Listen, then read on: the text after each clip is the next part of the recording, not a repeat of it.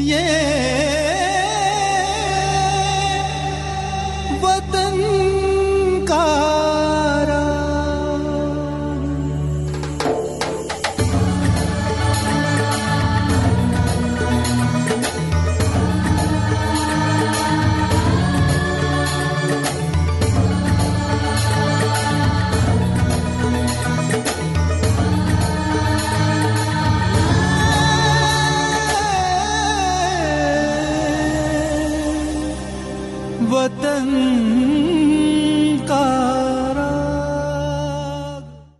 इस कार्यक्रम के सभी सुनने वालों को हमारा नमस्कार।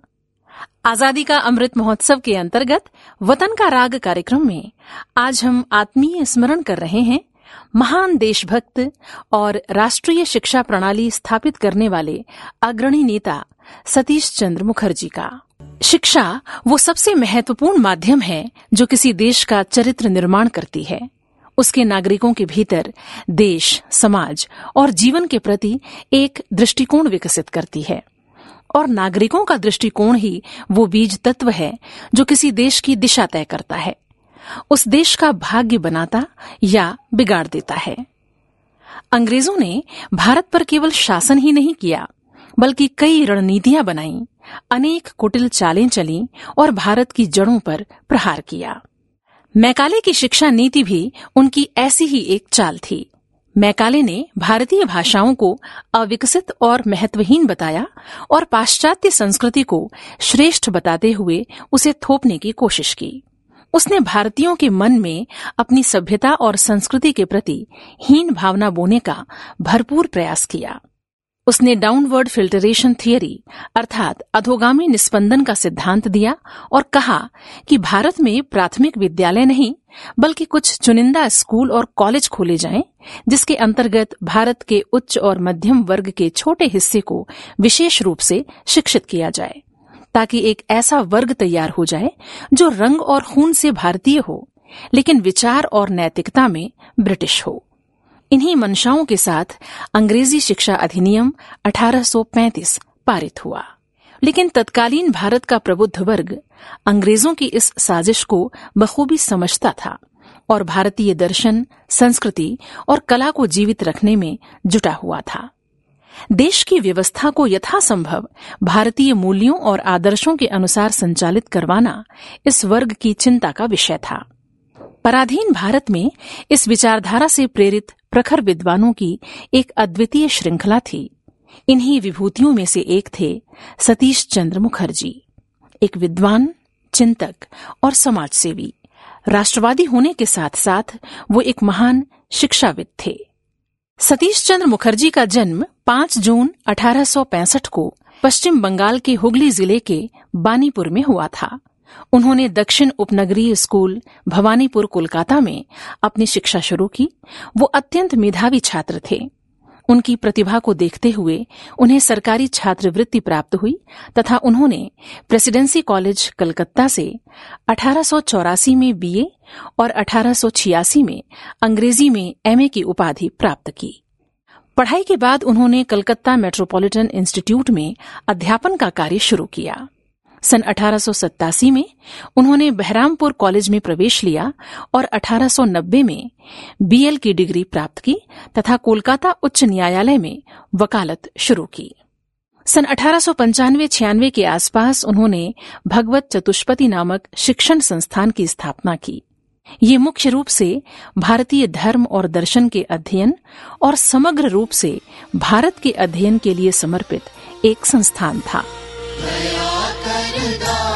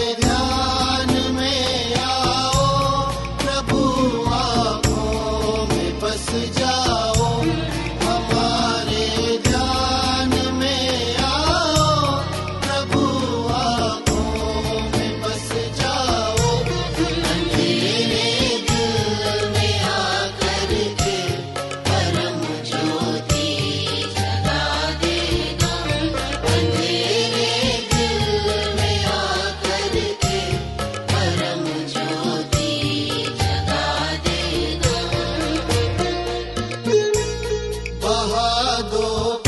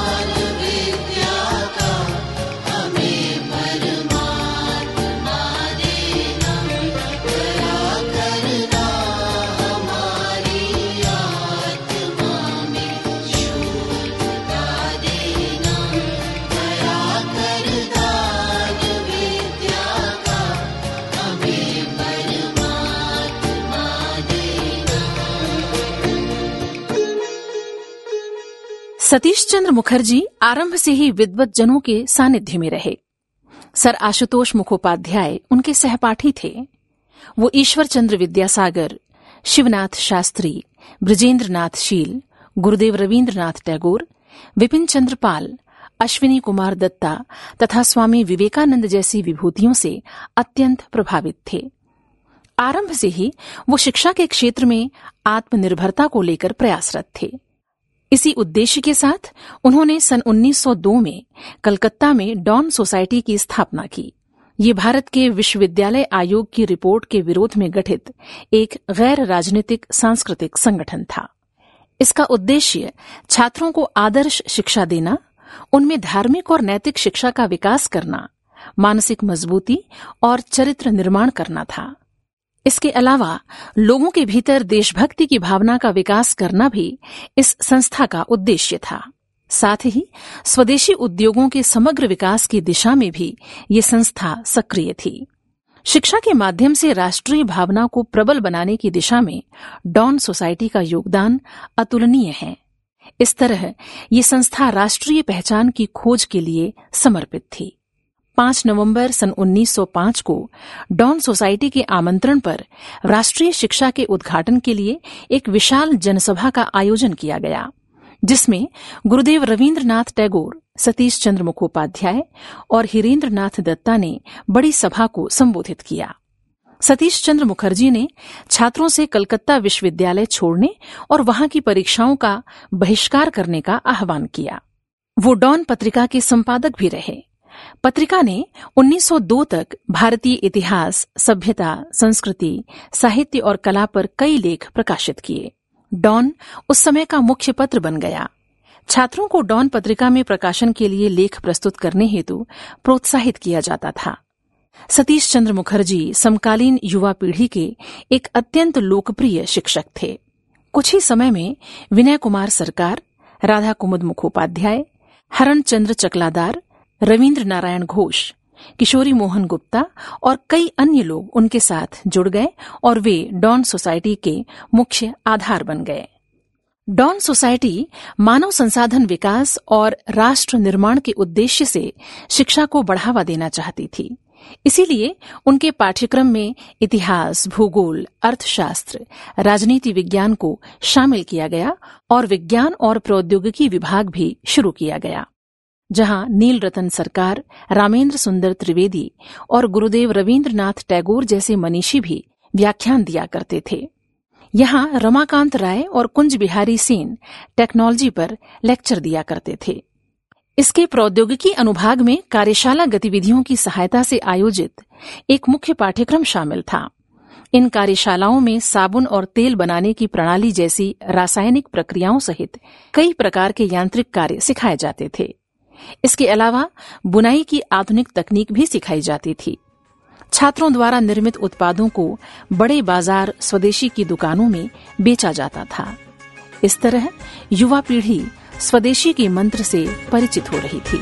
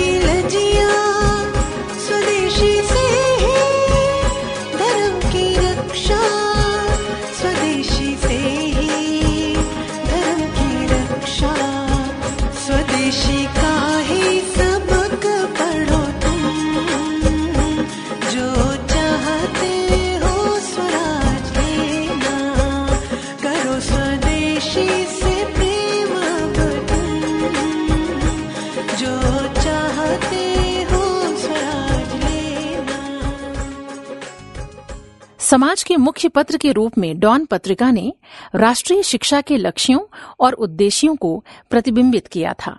इसका उद्देश्य भारत की विरासत को संरक्षित करना और इसकी राजनीतिक, सामाजिक और आर्थिक समस्याओं का विश्लेषण और समाधान सुझाना था।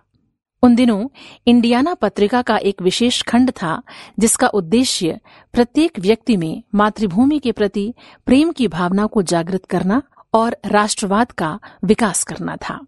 इसके लिए भी सतीश चंद्र मुखर्जी और उनके कुछ साथियों ने भारत से संबंधित सभी विषयों पर अनेक लेख लिखे। इस तरह अपने समय में डॉन पत्रिका भारतीय राष्ट्रवाद का दर्पण बन गई। जब भारतीय युवाओं ने बंगाल के विभाजन के समय पश्चिमी शिक्षा का विरोध करना शुरू किया, तब बंगाल के तत्कालीन मुख्य सचिव कार्लाइल ने 22 अक्टूबर सन 1905 को एक सर्कुलर घोषित किया था, जिसमें कहा गया था कि यदि कोई कॉलेज सरकार के आदेश का उल्लंघन करता है और छात्र शिक्षण संस्थान छोड़ देता है तो उस संस्थान को सरकार द्वारा कोई भी सहायता नहीं दी जाएगी। इसे गुलामी की घोषणा करार दिया गया था। सतीश चंद्र मुखर्जी ने कार्लाइल के इस सर्कुलर का जमकर विरोध किया। अरविंद घोष से उनकी गहन आत्मीयता थी। वे दैनिक अंग्रेज़ी समाचार पत्र वंदे मातरम से भी जुड़े हुए थे। महर्षि अरविंद के साथ मिलकर राष्ट्रीय शिक्षा प्रणाली स्थापित करने वाले लोगों में सतीश चंद्र मुखर्जी का अग्रणी स्थान है। इसी समय नेशनल कॉलेज ऑफ़ बंगाल की स्थापना गुरुदेव रविंद्रनाथ टैगोर के शांति निकेतन की तर्ज पर हुई थी और इसके पहले प्राचार्य अरविंद घोष थे और सतीश चंद्र मुखर्जी कार्यवाहक प्राचार्य बने। उन्होंने सन 1906 में राष्ट्रीय शिक्षा परिषद बंगाल की स्थापना में महत्वपूर्ण भूमिका निभाई थी। 1907 में जब श्री अरविंदो ने नेशनल कॉलेज ऑफ़ बंगाल के प्राचार्य पद से इस्तीफा दिया तो सतीश चंद्र मुखर्जी को इसका प्राचार्य नियुक्त किया गया। लेकिन खराब स्वास्थ्य के कारण उन्होंने अगले वर्ष इस्तीफा दे दिया। स्वदेशी आंदोलन की शुरुआत और सफलता में सतीश चंद्र मुखर्जी का योगदान अविस्मरणीय है। डॉन सोसाइटी ने स्वदेशी औद्योगिकरण की जागृति के लिए विभिन्न तर्क दिए तथा सराहनीय कार्य किए। हालाँकि सन 1906 में डॉन सोसाइटी का राष्ट्रीय शिक्षा परिषद में विलय हो गया, लेकिन डॉन पत्रिका 1913 तक जारी रही। गांधी जी के असहयोग आंदोलन ने उन्हें बहुत अधिक प्रभावित किया था। जब इस आंदोलन में गांधी जी को गिरफ़्तार किया गया तो सतीश चंद्र मुखर्जी साबरमती गए और कुछ समय के लिए यंग इंडिया पत्रिका को प्रकाशित करने में मदद की। सन 1930 में उन्होंने डॉक्टर राजेंद्र प्रसाद के साथ बिहार विद्यापीठ का दौरा किया और कुछ समय के लिए वहाँ रहे। सतीश चंद्र मुखर्जी एक सच्चे देशभक्त और धर्मपरायण संत थे, लेकिन वे धार्मिक कट्टरता, जाति व्यवस्था और प्रांतवाद के विरोधी थे। वो भारतीय राष्ट्रवाद और शिक्षा के विकास को समर्पित विभूति थे। आजीवन मातृभूमि की सेवा करते हुए 18 अप्रैल सन 1948 को वाराणसी में उन्होंने अंतिम सांस ली। नमन ऐसे महान देशभक्त को। वंदना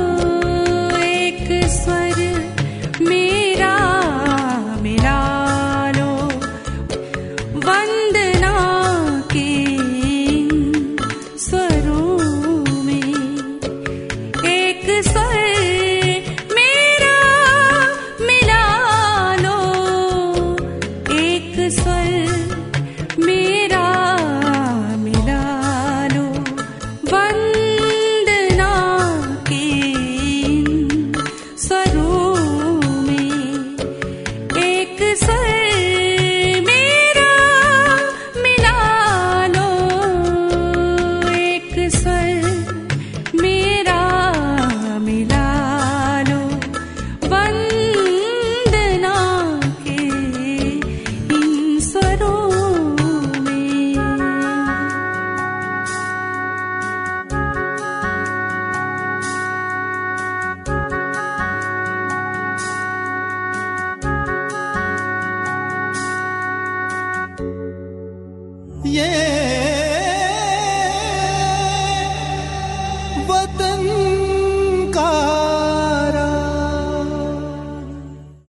का अमृत महोत्सव के अंतर्गत अभी आप सुन रहे थे कार्यक्रम वतन का राग प्रस्तुति स्वराज संस्थान संचालनालय, संस्कृति विभाग, मध्य प्रदेश की yeah.